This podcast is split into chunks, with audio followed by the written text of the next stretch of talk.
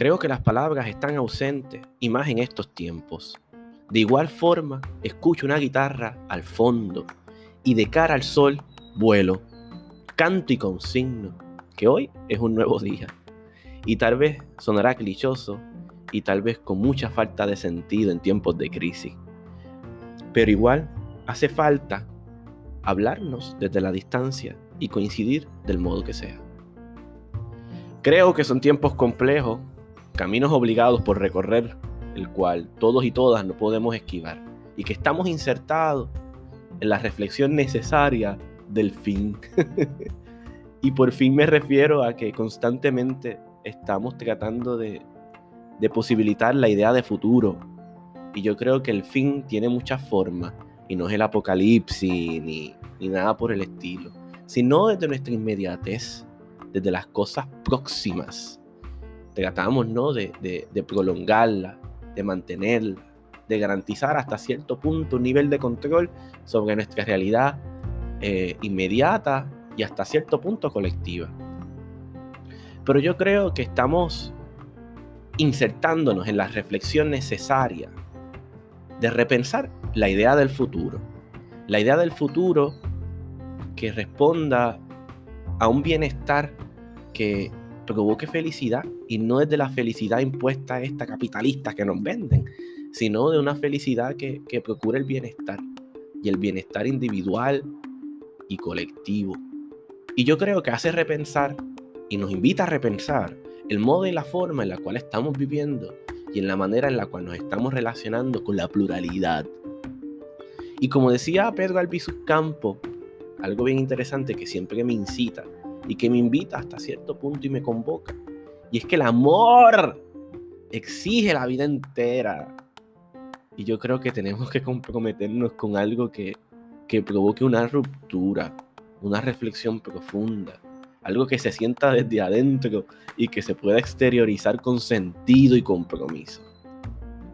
Estoy harto, y sí, con J, porque la realidad, la realidad admite más y esa admisión tiene que, consignar posturas radicales.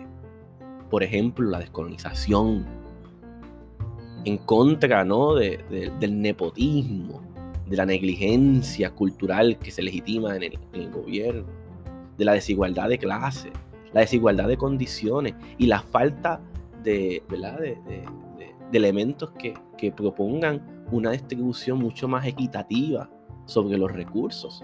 Y yo creo que hay que hablar, y hoy hablo así, en el aire, tal vez un poco regado, pero me da igual. Pero pienso que estamos insertándonos en, un, en una resolución histórica, pero esa resolución histórica tomará forma en la medida en que uno, desde adentro, lo entienda, lo asuma y, y lo exteriorice. Así que por ahí vamos, ¿no? Cruzamos la calle hoy desde apalabrarse para mucho poco coincidir con el malestar, con la insatisfacción, con, con la idea de combatir la realidad como la conocemos. Yo creo que hay mucho que apalabrar, aunque las palabras pesan en este contexto. Así que creo que, que el apalabrarse de hoy es un poco invitarnos y entusiasmarnos a poder reescribir nuestra realidad de futuro. Y desde ahí construir posibilidades distintas de convivencia, de solidaridad, de empatía, de, equidad. Y yo creo que eso nos exige la vida entera, comprometernos y desinstalarnos de la idea eh, mal reflexionada sobre vivir para trabajar y trabajar para poder comprar y gastar. Este, eso no nos hace falta tanto.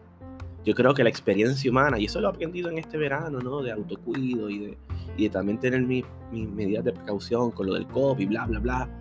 Pero si algo he podido valorar ha sido las relaciones humanas y cómo las relaciones humanas son las que nos, nos motivan y nos acompañan y nos, nos hacen hasta cierto punto un sentido de pertenencia por comprometernos.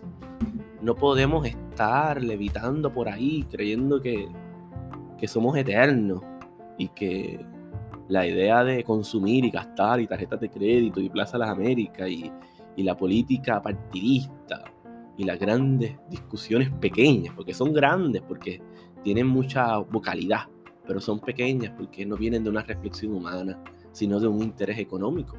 Y yo creo que tenemos que rescatar nosotros, nosotras, nosotros, todos, de que nos han impuesto en esta colonia este, la, la idea de que no tenemos riqueza.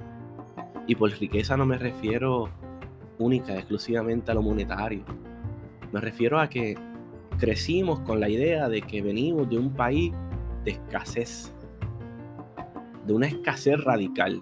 Y a base de esa escasez que nos, nos inducen, nos obligan a asumirla, nos desinstalan la idea de poder nosotros y nosotras construir futuro. Y yo creo que no, que respondemos a toda una herencia histórica de riqueza, de gente que se piensa, que se asume, que crece, que se compromete y que da la vida entera por garantizar futuro a los suyos, a nosotros. Así que tenemos que animarnos y de algún punto volar y crecer. Y nada, este es apalabrarse, un poco retomado. Tal vez no haga mucho sentido, este, pero es esto. Tal vez esto es lo que puedo apalabrar dentro de mi caos y dentro de tu caos. Así que no se diga más.